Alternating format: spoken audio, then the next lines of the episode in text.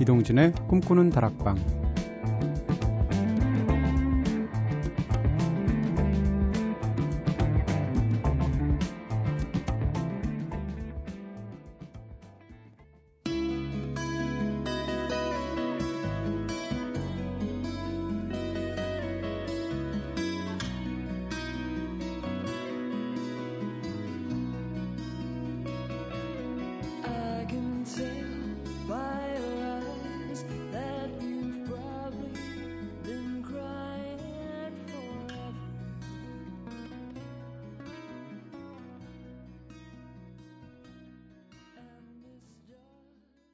안녕하세요. 이동진입니다. 이동진의 꿈꾸는 다락방 오늘 첫 곡으로 들으신 노래 네, 굉장히 편안하시죠?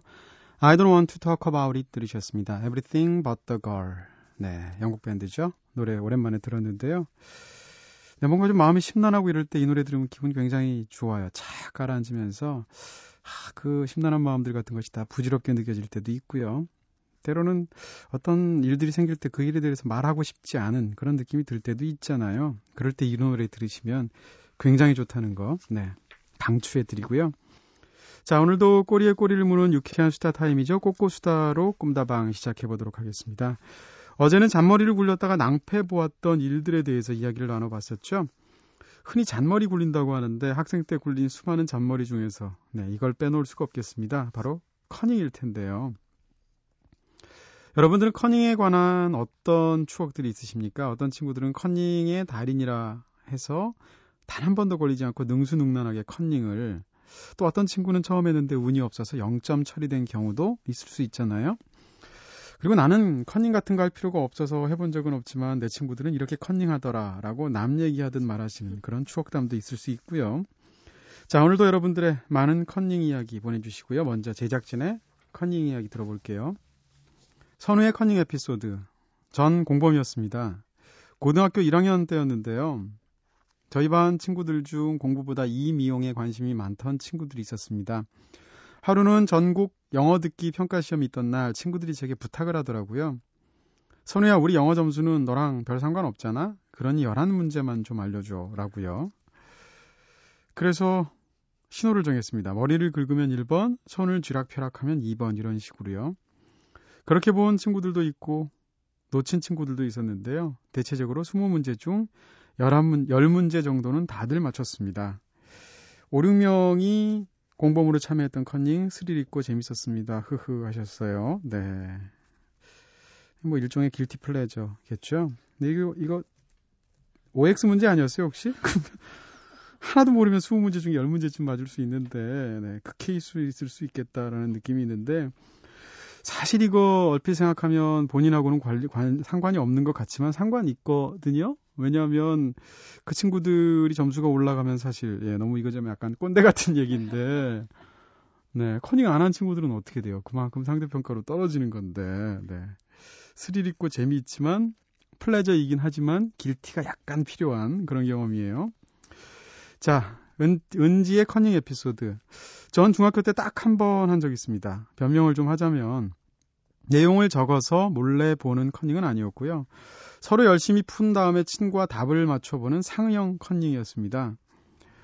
어, 시험 볼 때 제 뒤에 앉게 된 친구가 발로 서로의 답을 맞춰보자고 하더라고요. 문제가 거의 객관식이다 보니까 제가 의자 뒤로 발바닥을 보이게 발을 두면 그 친구가 제 발을 톡톡 쳐서 수신호를 보내는 방법이었는데요. 서로 틀린 밥을 주고받을 수도 있는데다가 선생님께 들킬까봐 조마조마해서 문제 풀기에 더 집중을 못하겠더라고요. 그래서 결국 한 번에 그치고 말았답니다. 네. 최악의 커닝 방법을 택하신 것 같고요. 효과도 없고, 네. 생각을 해보세요. 그 조용한 시험장에서 발을 톡톡 두들겨가지고 하는 신호 방법을 생각하셨다는 것 자체가, 네. 더군다나 새가슴 은지 작가님이 제2의 커닝 에피소드. 중고등학교 때는 늘 교내에서 수위를 다퉜으므로 커닝을 할 사람이 없어서 못 해봤고요. 아, 네. 수위하시는 경비 아저씨랑 다퉜다는 얘기죠? 네. 대학 때도 상황은 비슷해서 남의 걸 볼 일은 없었고요. 다만 굳이 있다고 하면 공대라서 전자 계산기를 가지고 전공 시험을 쳤습니다. 동네 슈퍼에서 쓰는 평범한 사측연산 계산기가 아니라 공학용 계산기라서 수식 등을 입력해서 저장할 수가 있었는데요. 거기에 외워야 할 공식들, 각종 수학 정리들 집어넣어서 몰래 보고 시험 친 적이 있습니다. 저 말고도 공대생이라면 누구나 해봤을걸요 하셨습니다. 네. 진짜 그 계산기 보고 싶은데요. 저는 사, 평범한 사칙 연산 계산기만 봐서 음, 뭔가 커닝도 굉장히 입체적으로 하신 것 같아요.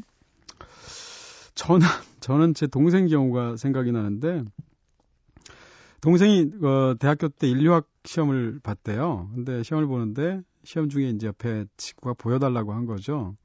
동생 공부를 열심히 한 친, 편이었고 여동생이었는데요. 그래서 어 친한 친구니까 못 이기는 척 보여줬는데 주관식 문제였는데 답이 음 자기 충족적 예언이라는 그런 음 그러니까 자기가 왜 자기 실현적 예언이라는 거 있죠. 예를 들면 나는 무엇 무엇이 되고 될 거야라고 하면 실제로 그렇게 되기 위해서 노력을 해서 그 예언이 실현되도록 만드는 것. 그게 이제 자기 충족적 예언인데 그걸 보여줬는데 그 상대방 친구가 자기 종족적 예언이라고 잘못 베껴서 틀린 케이스가 생각이 나네요. 이런 쪽으로 고전적인 유머가 있죠. 답이 로댕이었는데 옆에 친구는 그걸 잘못 뺏겨서 오뎅이라고 쓰고 그 옆에 친구는 그 답을 또 잘못 뺏겨서 덴뿌라라고 썼다는 네, 전통적인 문제가 있었죠. 저는 네, 저는 학교 졸업한 지가 좀 되다 보니까 커닝 적발한 얘기를 해드릴게요. 네, 대학에서 이제 강의를 하는데 어 어떤 한 특정한 강의는 중간 그 필답고사를 치지 않고 제가 리포트만 받았습니다.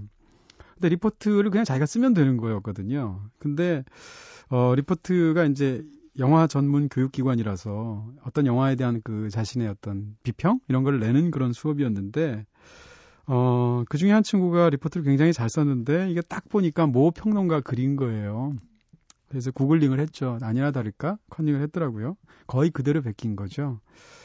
근데 거기까지는 제가 그럴 수 있다고 생각했어요. 더구나 재밌는 건, 아, 재밌는 게 아니고 저한테 좀, 좀, 어, 예사롭지 않았던 건 그 학생이 제가 아는 몇 안 되는 학생 중에 하나였거든요. 개인적으로. 그래서 제가 메일을 보냈죠. 보내서 이거 이거 이렇게 해서 누구 걸 베낀 거였는데 좀 실망감이 크다. 한 번, 한 번은 내가 널 못 이기는 척 해줄 테니까 앞으로 다시는 이러지 마라 했더니 그 애가 장문의 메일을 썼어요. 선생님 너무 죄송하고 제가 이러저러 해서 너무 시간이 없고 다른 과제를 하다 보니까 어, 컨닝을 했습, 했습니다. 이렇게. 그리고 나서 한 6주쯤 지나서 그 다음 리포트를 받았는데 이 친구가 이번엔 다른 평론가의 글을 또 베낀 거 있죠. 근데 그 순간 너무 화가 나더라고요. 그래서 메일로 아주 독하게 말을 해줬던 기억이 있습니다. 그래서 그 친구는 그 이후로 수업 시간에 들어오지도 않았어요. 쇼크를 받아서. 어쨌건 한 번은 그럴 수 있는데 제가 그렇게 해서 그 친구의 사과 메일까지 받았는데 두 번을 연달아서 그런다는 게 저는 인간적으로 너무 큰 배신감이 느껴지더라고요. 더군다나 제가 무척이나 이렇게 좀 아꼈던 그런 제자였었거든요. 어쨌건 그 생각이 나네요. 자, 네. 윤상 씨 노래 들을까요? 입이 참 무거운 남자.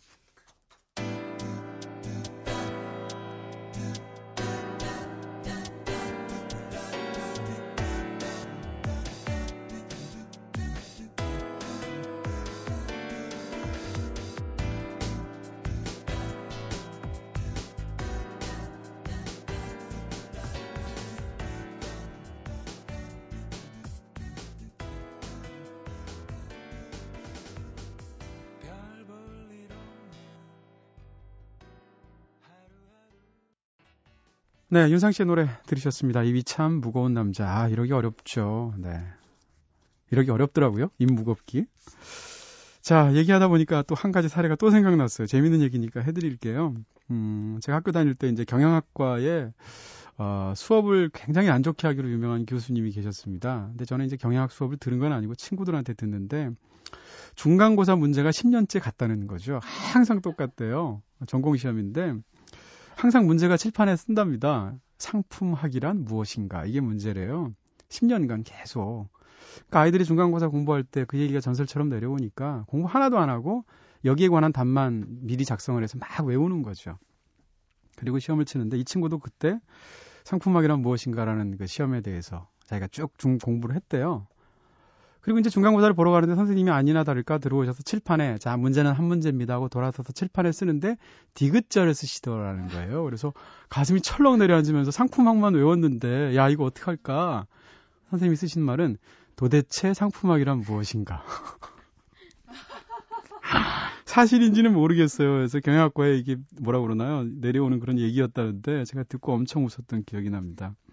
요즘은 이런 교수님들 안 계실 거예요. 옛날에는 좀 있었어요. 네. 자, 여러분께서는 지금 이동진의 꿈꾸는 다락방 듣고 계십니다.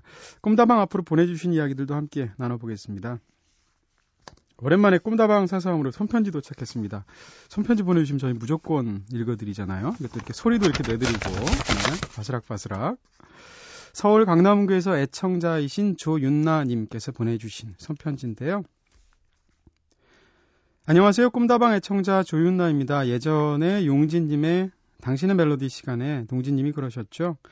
꿈다방을 생각하면 황량한 광야에 난 1차선 도로 옆에 있는 작은 집, 그리고 우물 하나가 생각나고, 그곳에서 들른 사람들이 영원히 머물 수는 없겠지만, 꿈다방은 그것만으로도 족하다고요. 동진님의 글에선 사람들이 작은 집을 떠나는 걸로 끝났죠. 그런데 그 여행자는 작은 집을 떠난 후에도 그 집과 주인장을 잊지 않는다는 걸 꼭 말씀드리고 싶었습니다. 도심 속 자신의 일상으로 돌아와서도 작은 집에 머물렀던 그 시간이 분명 위로가 되거든요. 지쳐있던 자신에게 물과 쉼터를 내어주고 말 동무가 되어준 그 사람 어떻게 있겠습니까? 예를 들자면 제가 그래요. 늘 꿈다방을 듣지는 못하지만 못 들을 때도 꿈다방이 존재한다는 사실 하나만으로도 제게 아주 큰 위로가 됐거든요. 언제든지 돌아갈 곳이 있다는 든든함 같은 거라고 할까요? 꿈다방은 제게 아주 소중해서 친한 친구들에게도 말해주기 싫을 정도로 특별한 곳이랍니다. 많은 사람들이 듣지는 않지만 그 시간과 온기를 공유하는 사람들 사이의 특별함이 참 좋거든요. 그리고 새벽 2시에 방송하시기가 힘들고 외롭다고 느끼실 때 꿈다방 제작진 분들께서 저와 같은 청취자들에게 아주 큰 위로를 주고 있다는 것을 잊지 않으셨으면 좋겠어요 하셨습니다. 네, 진짜 따뜻한, 네, 큰 힘이 되는 사연이네요. 어, 사실 새벽 2시 하는 방송을 어떻게 매일 듣겠습니까? 네. 물론 매일 들어주시는 분들도 계시고 정말 감사드리는데 하다 보면 뭐 다음날 일정이 있으면 아침에 일찍 혹은 출근해야 되면 못 들을 수도 있죠. 근데 또 라디오라는 게 좋은 게 한참 안 듣다가 우연히 딱 라디오를 켰는데 이 방송 지금 하나? 해가지고 틀었는데 그때 그 방송이 나오고 있으면 뭔가 아 세상이 제대로 돌아가고 있구나 이런 느낌 같은 게 들면서 마음이 안온해지잖아요. 근데 저는 그걸로 충분하다고 생각이 들고요. 사실 꿈꾸는 다락방뿐만 아니라 어떤 라디오 프로그램도 영원하지는 않겠죠. 어떻게 영원하겠어요? 네. 1년 하다 그만둘 수도 있고 10년 하다 그만둘 수도 있을 텐데 제가 생각할 때는 오래 하는 것보다 중요한 건 하는 동안에 즐겁게 하고 네, 그동안 사람들에게 작은 기쁨을 주고 또한 위로를 준다면 그것으로 족한 게 아닌가 싶은 생각이 들고요. 영화 블레이드 러너에 그런 게 나옵니다. 영화 블레이드 러너 보면은 안드로이드 얘기잖아요. 인조인간들. 근데 인조인간들이 감정도 똑같이 인간하고 느껴요. 근데 딱 한 가지 다른 점이 있죠. 그게 뭔가 하면 과거가 없다는 거죠. 기억이 없다는 겁니다. 그래서 극 중에 나오는 안드로이드의 공통적인 특징이 있는데 취미가 있는데 필사적으로 사진을 모으죠. 왜냐하면 사진을 보게 되면 내 거짓된 기억이더라도 자기한테 뭔가 과거가 있는 것 같잖아요. 결국은 기억의 유무가 인간과 인간이 아닌 것들을 구분하는 핵심이라는 것이 블레이드 러너의 하나의 어떤 작은 주제라고 할 수 있을 텐데 결국 남는 것은 기억인 것 같아요. 그런 면에서 좋은 기억들 남겨드리고 싶습니다. 자, 미니 게시판을 통해서 이미령님께서 안녕하세요. 어, 꿈다방은 선곡이 정말 좋아요. 저는 전공과 전혀 상관없는 일을 준비하고 있는 중인데요. 제가 재능이 없는 건지 매일매일 모래밭에서 반을 찾는 기분이네요. 기운 내는 말 좀 해주세요 하셨습니다. 어떤 특정 분야에서 재능이 있다고 스스로 느끼는 사람은 제가 볼 때 10%도 안 되는 것 같고요. 그거야 타고나는 거니까 어쩔 수가 없고 나머지 8, 90%를 결정하는 것은 결국 그걸 얼마나 꾸준히 하느냐인 것 같아요. 또 돌이켜서 생각하면 계속 특정한 일을 내가 재능이 없다라고 느끼면서도 할 수 있는 것 자체가 재능이다라는 이야기 드리고 싶고요. 문자로 1578님께서 41살이라는 많은 나이에도 불구하고 장거리 연애, 연애 중인 경상도 사나입니다. 저랑 띠동갑인 여자친구 만나러 오늘도 용인까지 갔다 와요. 4시간 정도 만나고 지금 경상도로 내려가는 길입니다. 피곤하지만 얼굴 보고 나니까 기분 좋네요. 지금 자고 있을 여자친구에게 사랑한다고 말하고 싶습니다. 애진아, 사랑해. 팀에 사랑합니다. 꼭 좀 틀어주세요. 하셨습니다. 가만히 있어봐. 이게 띠동갑인데 설마 설마 아마 위일 수도 있겠지만 아마 연하이겠죠? 네, 일반적으로 보면 29이란 얘기잖아요. 그러면 띠동갑도 동갑 띠동갑이지만 40대가 20대랑 연애한다는 얘기인데 네. 야, 이런 글을 이제 염장글이라고 하죠. 더군다나 여자친구분 이름이 애진 씨세요. 사랑 애자에 다할 진짜. 네. 그 사랑 다 할 때까지. 네. 변치 않으시기 바라고요. 최소한 1년 뒤에 결혼하세요. 그래야 30대랑 결혼하시는 거죠.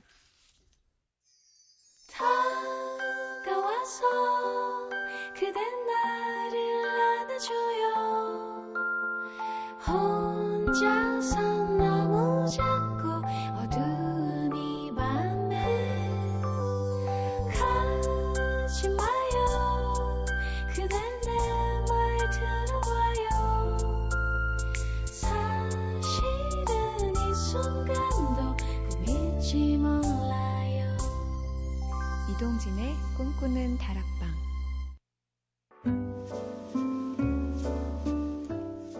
꿈다방은 언제나 여러분들의 이야기들 기다리고 있습니다. 이렇게 꿈다방에 하고 싶은 이야기 있으신 분들 사연 보내주시고요.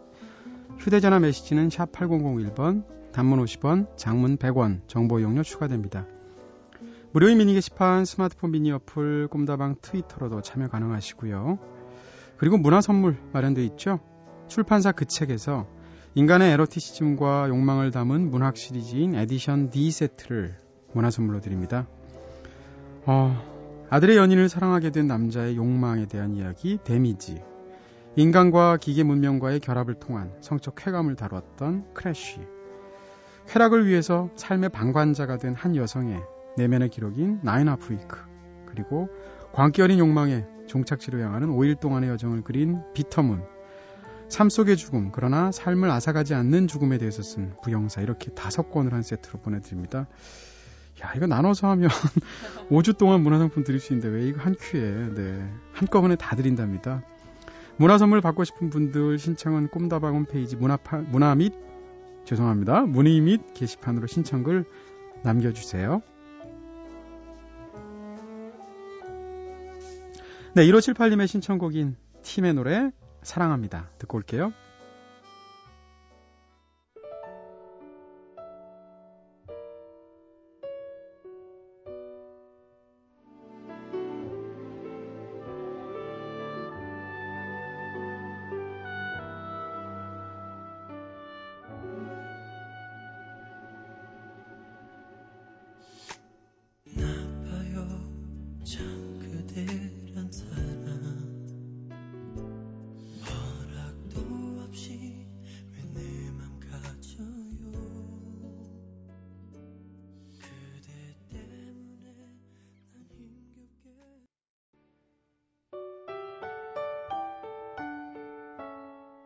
새벽 2시.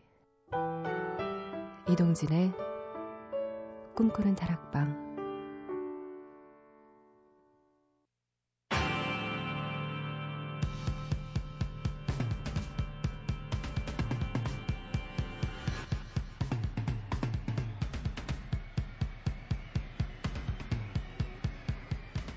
음악으로 대화하는 시간 이대화의 컨버세이션 뮤직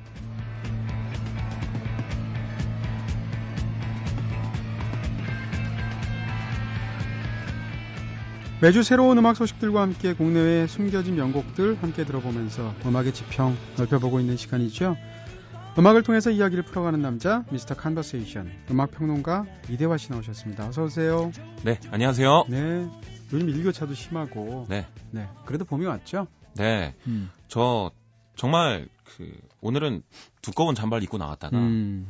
햇볕이 너무 따뜻하길래 네. 아, 낮에 낮에는 그래요. 네, 그래서 벗고 다시 마이로 갈아입고 나왔습니다. 아 그래요? 네, 네. 그만큼 봄이 아, 진짜 왔더라고요. 음... 따뜻하고 네. 좋습니다. 밖에 활동할 수 있어서요. 네네. 네. 자전거도 타고 밤에는 또 뭐 편의점 같은 데서 글쎄 말이에요. 밖에 나서 친구들하고 얘기도 하고. 편의점에서요? 네. 왜요? 가끔 편의점 밖에 이렇게 평상은 아~ 니지만 이렇게 뭐가 이렇게 앉아 앉아가지고 맥주 하나 이렇게 드시면서. 네. 네. 아니면 뭐 편의점 근처 계단 같은 데서도. 네네. 그러니까 본격적으로 뭐 호프집 가서 먹자 이런 무, 분위기보다 무슨 동이죠? 거기가? 어, 양재동입니다. 네, 양재동 지날 때 그런 분들 앉아 계시면 사실 좀, 네, 좀 피하고 싶죠. 아, 그런 분들 중에 한 분이 이대화 씨. 네. 네. 어, 가끔 치맥도 부담스러울 땐 그게 제일 좋습니다. 네, 그러시군요. 아, 지금 참, 아, 참, 좀 2시에 데이트? 네. 네, 며, 며칠 전에 나오신 거 제가 우연히 또 들었는데, 김세윤 씨랑 같이 나오시잖아요. 네, 김세윤 기자님. 김세윤 씨도 굉장히 방송 잘 하시잖아요. 네. 음, 두 분이 근데 의외로, 의외로인데, 제 저한테는 합이 굉장히 잘 맞으시더라고요. 아, 그래요? 네. 저는 김세윤 기자님이 워낙 말을 잘하시고 음. 재밌잖아요. 네, 참 좋은 사람이에요. 근데 저는 네. 별로 재미가 없거든요. 아 재밌어요. 네, 네. 정보를 많이 전해드리고. 아니요, 아니요, 재밌어요. 가, 갖고 놀기 얼마나 재밌는데. 농담입니다. 어 이게 또 들으시는 분들 아, 이렇게 아, 또 네. 게스트를 막대하나 이렇게 생각하실 수도 있을 텐데. 네. 아, 아닙니다. 적합한 대우라고 생각. 아닙니다, 아닙니다. 아, 저희 지금 이대화 씨 거의 2구 사는데요, 뭐. 자, 이대화 씨가 들려주시는 음악 스타일에 대해서 우리 청취자분들께서 의견 항상 많이 주고 계신데요. 네. 미니로 김혜민님께서 대화님이 가져오신 노래들은 골반을 많이 흔들어줘야 할 노래들이 참 많아요 하셨습니다. 네. 아, 좀 그렇죠? 음악. 네. 약간 좀, 좀 일렉트로니카 음악들 많이 듣고 네. 약간 비트 강한 음악 좋아하시고. 아, 그러니까 요즘 가장 핫한 음악이기도 하고요. 음. 제가 요즘 새롭게 관심을 갖는 음악이기도 하고. 네. 예전엔 그랬거든요. 기타 소리 하나 들리면 저게 네. 핑거링인지 저게 퍼즈톤인지 막 음. 이런 거 세세하게 따져보고 듣고 그랬는데 네네. 아 지금은 저게 808 드럼 머신인지 네. 909인지 저는 808 하면 숙취가 생각이 나는데 네. 그러시군요. 네. 네, 저게 애시드 베이스 라인인지 네. 이런 거 들리더라고요. 그래서 네네. 확실히 어떤 scene을 존중하게 되고 respect 하게 되는 건 관심의 문제인 것 같아요. 음, 맞아요. 네, 리믹스 같은 것도 이제는 대단히 창의적으로 들리기도 하고 음. 어, 평생 몰랐던 DJ 한번 보고 싶어서 저기 멀리 클럽도 막 찾아가고. 네네. 아, 요새 재밌습니다. 새로운 네. 음악을 찾게 돼서. 근데 음악도 진짜 젊은 음악이 따로 있는 것 같아요. 네. 예를 들어서 그런 클럽에서 들으면 가장 잘 들릴 네. 그런 일렉트로니카 같은 음악들을 예를 들어서 나이가 굉장히 많으신 60대 그 listener가 듣지는 않을 것 같거든요. 그러니까 너무 생소하니까요. 생소 그렇죠, 그렇죠. 네. 근데 지금 한 60대, 70대 돼가지고 들으실 것 같아요. 스크릴렉스 이런 거 들으실 것 같아요. 그러면서 클럽에서 또 역시 폴짝폴짝거리면서 춤추시면서 놀 것 같으세요? 어, 이대화 씨? 장담할 수는 없지만 음. 아, 뭐 문제 있겠습니까? 뭐 크라프트 베르크도 뭐 투어 네. 다니는데. 아 일단 입장이 안 됩니다. 네, 그 얘기. 그 얘기를 제가 말씀드리고요. 네, 자. 입장 불가능하죠. 네. 이대화 씨 또 네, 팬분으로부터 응원의 메시지도 왔습니다. 문자로 0241님께서 이대화님 멀티팝 평론가시네요. MBC에서 이대화 씨 목소리 이 시간에도 들을 수 있고 참 좋네요. 늦은 시간에 피곤하실 텐데요. 그런 이대화 씨 덕분에 귀가 즐거운 좋은 팝송 잘 듣고 있습니다. 오늘도 수고하세요 하셨습니다. 가만히 있어 봐. 이대화 씨 문자 끝 저기 전화번호 네. 끝에 네 자리가 0241이잖아. 아닌가요? 아닙니다. 3으로 네. 끝납니다. 저는. 또 저희 대포폰 하나 갖고 계시는군요. 네, 이런 걸 위해서 네 이렇게 참 셀프 뭐라 그러나 셀프 사연도 보내시고 다른 사람 이름인 척. 네, 네. 아 셀프 아니었고요. 그러나 친구일지는 모릅니다. 네네. 네. 네, 제가 친구들한테 가끔 음. 농담식으로 그런 얘기 하거든요. 어, 뭐라고요? 야 니들은 친구가 방송을 하는데 한 번도 듣질 않냐고. 어... 제발 듣고 문자라도 하나 보내라고. 네. 가끔 그런 얘기를 하는데. 네. 아, 약간 수상하네요. 네, 0241님한테 누군지 네, 확인하셔가지고 술 한잔 사주세요. 네. 자, 멀티 음악 평론가 이대화 씨가 추천해주시는 다양한 음악 소식 들어보는 시간이죠. 자, 오늘은 일단 그린데이의 빌리조 암스트롱이 한 페스티벌에서 네, 또골 또인가요? 네, 또는 아니고요. 지난번에 왜 네. 그때 기타 부수고 난리 났었잖아요. 그렇죠. 모르는 분들을 네. 위해서 한 번 더 설명드리면요. 네. 그린데이의 빌리조 암스트롱이 음, 아이하트 라디오 페스티벌이라는 데서 무대에 올랐다가 난동을 부렸죠. 아, 빌리조 암스트롱의 얘기로는 그렇습니다. 네. 물론 주최 측은 부정했는데 본인들이 아, 연주할 시간이 1분 남았다고 네. 화면을 띄워서 독촉을 했다는 거예요. 네네. 네. 내가 이 바닥에서 공연한 지 네. 그리고 내가 지금 몇 집을 낸 베테랑인데 지금 나한테 뭐 하는 짓이냐면서 그랬었죠. 그 1분 안에 뭘 할 수 있는지 보여주겠다. 네. 공헌하고 기타 바로 부쉈죠. 기타를 부숴버렸죠. 네. 근데 몇달 된 사건으로 소개해 주셨죠. 작년 가을입니다. 네. 근데 진짜 락 음악계 그리고 공연계가 발칵 뒤집혔었는데 네. 아, 빌리 조 암스트롱이 그 다음 날 바로 음. 재활원으로 직행했습니다. 네네. 네. 그리고 한동안 네. 언론과의 접촉을 일절 끊고 네. 완전히 숨어 지내다가 네. 바로 얼마 전 지난주에 롤링스톤의 커버 스토리로 등장했습니다. 어. 진짜 대단한 반전이죠. 그래서 그 커버 스토리가 지금 작은 뉴스들로 쪼개져 가지고 엄청나게 많이 올라오고 있는데요. 네네. 네. 그 사건에 대한 해명을 담고 있어서 그 네. 해명을 좀 전달해 드리려고 가져왔습니다. 네. 아, 참 어떻게 보면 허무한데요. 빌리 네. 조 암스트롱은 그날이 전혀 기억이 나지 않는다고 합니다. 네? 그러니까 자기가 무슨 짓을 했는지 아무 기억이 나질 않는데요. 왜요? 그날 취해서 완전히 취해 있었고 네. 제정신도 아니었고요. 심지어 그 멤버죠 마이크 던트가 공연을 하러 온 빌리 조 암스트롱의 눈을 보니까 이건 이미 제정신도 아니고 어... 자기가 보기에 그 무대 위에서 난폭하게 행동하던 빌리는 자기가 아는 빌리가 아니었다. 완전 다른 사람이었다고 얘기를 합니다. 네. 어, 이거는 모른다고 하는 거 아니에요? 창피하니까 어떤 말을 해도 해명이 안 되고. 네, 그럴 수 있겠지만 그냥 어, 낯선 집에 어떤 소파에서 누워 있는 자신을 발견했는데 네. 어, 매니저나 주변 사람들의 얘기를 들어보니까 이미 네. 자기가 갈 때까지 갔었고 네. 그래서 그냥 뭐 주저없이 재환원으로 원으로 스스로 직행을 했다고 합니다. 그래요. 본인의 뭐 약물 문제, 술 네. 문제는 아주 오래 전부터 있었는데 네. 그 중에 가장 큰 원인 중에 하나는 불면증이라 그래요. 아. 아, 음악을 하기 시작하면서부터 특히 음. 유명세를 얻은 다음부터 불면증에 많이 시달렸다고 하는데 네. 그게 자신의 이런 증상을 촉발시키는 원인 중에 하나라고 합니다. 네네. 네. 아 어쨌든 이 사건으로 인해서 그리고 네. 재활원 행을 하면서 네. 어, 투어들이 전부 취소가 됐죠. 네. 그리고 재활원에 있는 와중에 아, 자신의 새로운 앨범이 발표되는 걸 보아야만 했습니다. 한 장인가요? 세 장이나 냈잖아요. 그러니까 그 네. 앨범을 세 개로 나눠서 냈는데 마지막 네. 앨범은 거의 이제 어, 홍보도 참여를 하지 못했죠. 네, 네. 그러니까 그걸 보는 자신의 심정도 너무나 가슴이 아팠다고 음. 사과를 했는데요. 네. 참 락스타의 삶을 동경하는 사람도 있습니다. 이렇게 멋대로 사니까. 음. 근데 한편으로는 그참 비참하다는 걸 이번 커버 스토리가 전달을 해주고 있고요. 네. 예, 롤링스톤 입장에서는 엄청난 특종을 독점으로 잡은 건데 지금 네. 이거 네. 엄청나게 화제를 모으고 있다는 거죠. 근데 이게 뭐가 엄청난 특종이에요? 기억이 안 난다는 게 전부인데. 정말로? 네. 하지만 그 전반을 너무 허무한 특종이잖아. 네, 네. 궁금해했던 사람들이 있을 텐데 어... 자기들만 딱 해가지고 네. 한 번에 딱 공개하는 거. 그렇군요. 이런 게 바로 진짜 롤링스톤의 힘이죠. 네. 엄청난 잡지입니다, 진짜. 근데 진짜 미국이나 뭐 우리나라도 마찬가지일 텐데 스타의 명성이 네. 높아가면 진짜 불면증 오기 쉬울 것 같고 중압감도 그렇죠. 너무 크고 원빈 네. 그러면 남들이 화장실도 안 간다고 생각할 거 아니에요. 맞아요. 네. 그런 상황에서 모습을 점점 점점 드러내기가 어려워지고 네. 이제 특정한 분이 그렇다는 게 아니고 다 그렇잖아요. 그렇죠. 네. 신해철 씨는 예전에 그런 얘기도 하더라고요. 음. 어, 5분 전에 만났던, 만났던 사람하고 네. 1분 전에 만났던 사람. 네. 그러니까 얼마 차이가 아직 되지 않는데 자기에 대한 극단적인 평가를 하고 있대요. 아. 완전히 다르다는 거죠. 네네. 그걸 그렇겠죠. 계속 마주하다 보면 네. 정말 미쳐버릴 것 같다는 얘기. 그리고 더군다나 요즘은 안 좋은 것은 다 인터넷에서 자기에 대해서 무슨 말을 하고 있는지 네. 다 알아보잖아요. 다 보이죠. 스타들이 다 찾아보거든요. 맞아요. 네, 그런 경우에 점점점 불면증하고도 관련이 있을 거고 요즘 네. 사실 뭐 프로포폴 이것도 결국은 많은 경우 불면증 때문이잖아요. 맞아요. 몸이 네. 너무 지쳐버리고? 그런 식으로 가게 되니까. 아, 하여튼 네. 스타의 삶. 알겠습니다. 전 별로 부럽지 않습니다. 아, 전혀 안 부럽죠, 전혀. 네. 네 저는 가늘고 길게, 네, 97살까지 살 거예요. 자, 그린데이의 노래 들을까요? Wake Me Up When September Ends.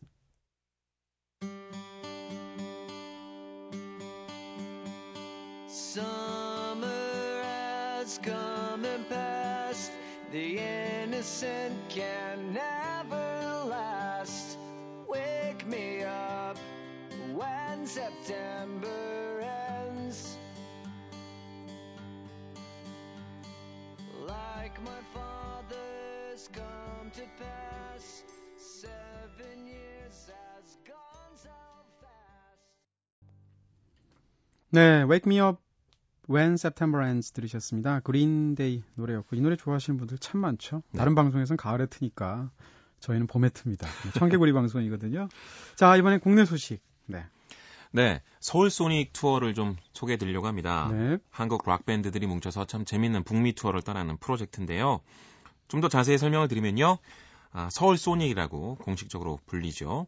북미 지역 그러니까 미국과 캐나다 쪽을 약 한 달간 투어하고 돌아오는 프로젝트인데요. 네. 늘 락 밴드 위주로 세 팀이 항상 어, 공연을 다닙니다. 네. 올해는 노브레인 그리고 구남과여 라이딩 스텔라 그리고 로다운 30이 어, 한 프로젝트를 이뤄서 네네. 공연을 하고 있는데요. 올해로 음. 3회째를 맞았죠. 네. 아, 특히 서울소닉은요, 항상 SXSW 요 페스티벌에 참가하는 걸로 아주 유명한데요. 네. 올해는 심지어 이 페스티벌에 문광부 지원으로 Korea Night까지 어, 새로 마련이 된다고 합니다. 네. 그래서 어, 이 서울소닉뿐만 아니라 뭐 네. 국카스텐, 갤럭시 익스프레스까지 전부 다 모여서 공연을 한다고 하는데요. 그만큼 예전보다 더 큰 의미로 서울 소닉이 더 성장한다는 느낌도 들고 있습니다. 음. 지금 아마 LA 지나서 텍사스 쪽으로 아마 갔는 것 같은데요. 네. 음악평론가 박은석 선배님이 같이 동행을 하면서 그 SNS로 중계를 하고 있어요. 네. 트위터를 한 지 일주일도 안 됐다고 합니다. 본인 말로는. 네, 폭주하고 있군요, 요즘. 네, 그래서 네. 폭트가 네. 나오고 있는데 그 얼마 안 된 듯한 그 재밌는 그 어투들 이런 것도 아주 네. 재밌고요. 처음 할 땐 신기하죠. 네, 그래서 실시간 중계도 되고 있으니까 SNS를 네. 통해서 음. 그 소식 그리고 사진들도 다 보실 수 있겠고요. 네, 네. 아, 아주 이런 의미로 평가할 수 있을 것 같아요. 사실 언, 국내 인디 밴드들이 모여서 북미 투어를 한다고 했을 때 음. 단발로 끝날 수 있었거든요, 사실. 네. 근데 이것이 올해로 3회째를 맞고 어. 심지어 어, SXSW 때 1회 때는 아마 갤럭시 익스프레스가 출연했던 걸로 기억나는데 네네. 네. 이때 뉴욕 타임즈에서 이 페스티벌 중에 가장 인상적이었던 순간 중에 하나로 뽑혔어요. 네. 그만큼 아주 멋진 성과들 내고 있고 네. 장기화되고 있다는 거. 음. 그리고 한류하면 항상 뭐 소녀시대 아니면 뭐 샤이니 이렇게 아이돌 그룹 위주 대형 기획사 위주로만 생각이 되는데 네, 근데 왜 인상을 찡그리면서 말씀하세요?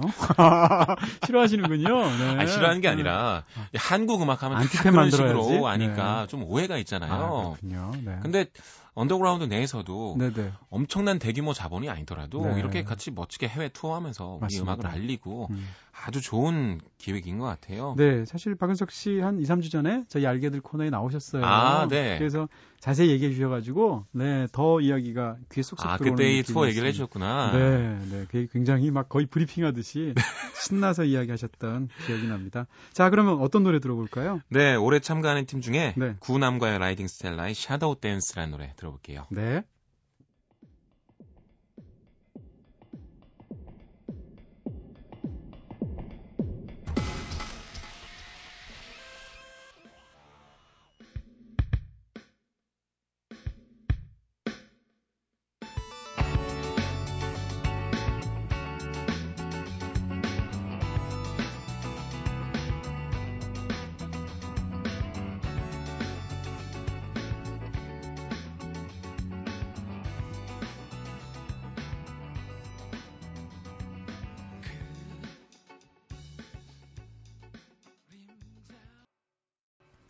구남과여 라이딩 스텔라의 Shadow Dance 들으셨습니다. 네. 몸을 까딱까딱 움직이면서 듣게 되네요. 네. 네. 아, 이렇게 심플하고 그쵸? 펑키한 거 네, 좋습니다. 네. 너무 좋아요. 네. 여러분께서는 지금 이동진의 꿈꾸는 다락방 듣고 계십니다.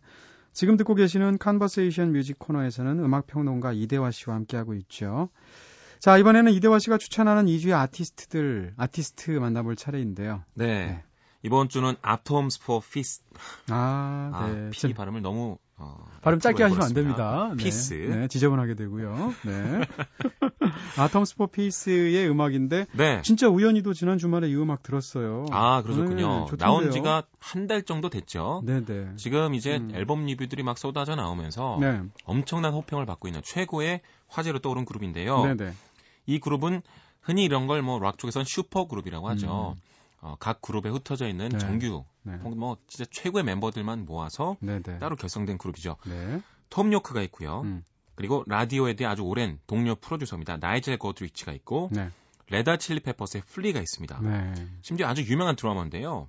어, 벡하고도 작업했었고 REM의 드러머이기도 했던 조이 와롱커도 있습니다. 네. 그러니까 모던 락 그리고 한 90년대 이후에 최고의 세션들만 모인 팀이라고 할 수 있을 것 같은데요. 일단 플리와 톰 요크가 만났다 네. 이 자체가 와 어떨까. 그렇죠. 네. 이것만으로도 뭐 엄청난 그렇죠. 화제가 될 수밖에 없죠. 네. 근데 이 사람들이 어떻게 만났나 이게 좀 궁금하실 텐데 톰 요크가 Eraser라는 솔로 앨범을 발표한 적이 있었죠. 네. 근데 이게 전자 음악이긴 했는데 이거를 라이브 밴드 형식으로 갖춰서 실제 라이브를 했습니다. 그때 결성된 그룹인 거예요. 나 이번 앨범 냈는데 우리 밴드로 요거 연주 한번 해보자. 네네. 그 당시에도 아주 화제였는데 음. 그때만 해도 이름을 그냥 물음표로 이렇게 표시를 해놓고 네. 정해지지도 않았을 뿐더러 이 사람들이 다시 모여서 어 자기들이 연주하기로 했던 그 톰 요크의 음악이 아니라 우리들만의 신곡을 발표할 거라고는 그때까지 생각을 못했던 거예요. 네. 근데 시간이 꽤 오래 지난 다음에 드디어 첫 번째 앨범이 나온 거죠.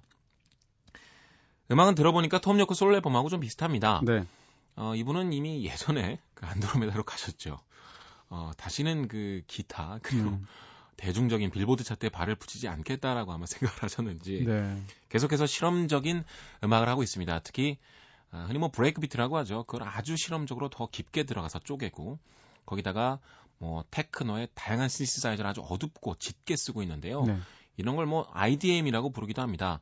일반적인 댄스 음악하고 다르게 좀 머리로 듣는 그리고 클럽에서 듣고 죽자 뭐 오늘 가버리자 뭐 이런 분위기 아니라 네네. 뭐좀더 intelligent하다고 해서 IDM이라고 음. 부르기도 하는데요.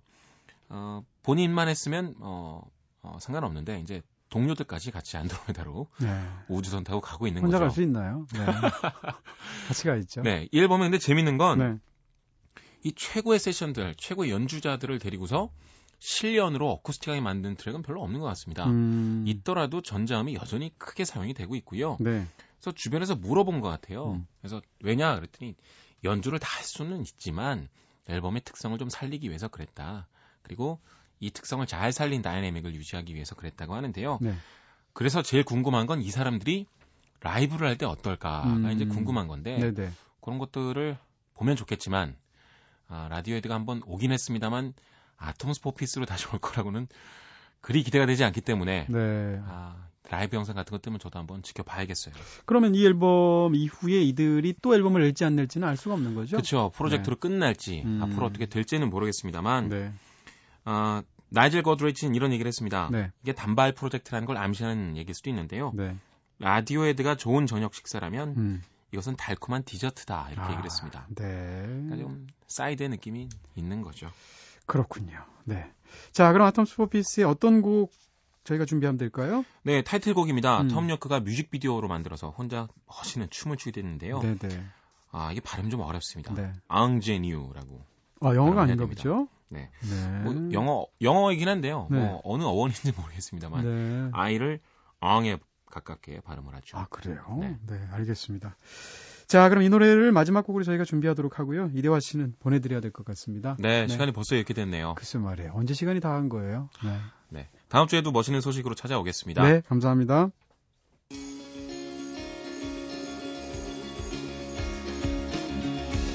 영화, 책, 여행, 음악이 있는 시간.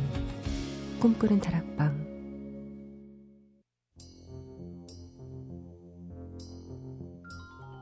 오늘은 이대화 씨와 함께 컨버세이션 뮤직으로 함께 했습니다. 꿈다방 이제 마칠 시간 다 됐죠? 마지막 곡으로 이대화, 이대화 씨가 소개해 주신 아톰스 퍼피스의 앙제뉴 준비하고 있습니다. 지금까지 연출의 김재희, 구성의 이은지, 김선우, 저는 이동진이었습니다. 내일은 한 가지 주제를 정해서 선곡을 하는 날이죠. 주제가 있는 선곡표 시간으로 돌아올게요. 그럼 이동진의 꿈꾸는 다락방 오늘은 여기서 불 끌게요.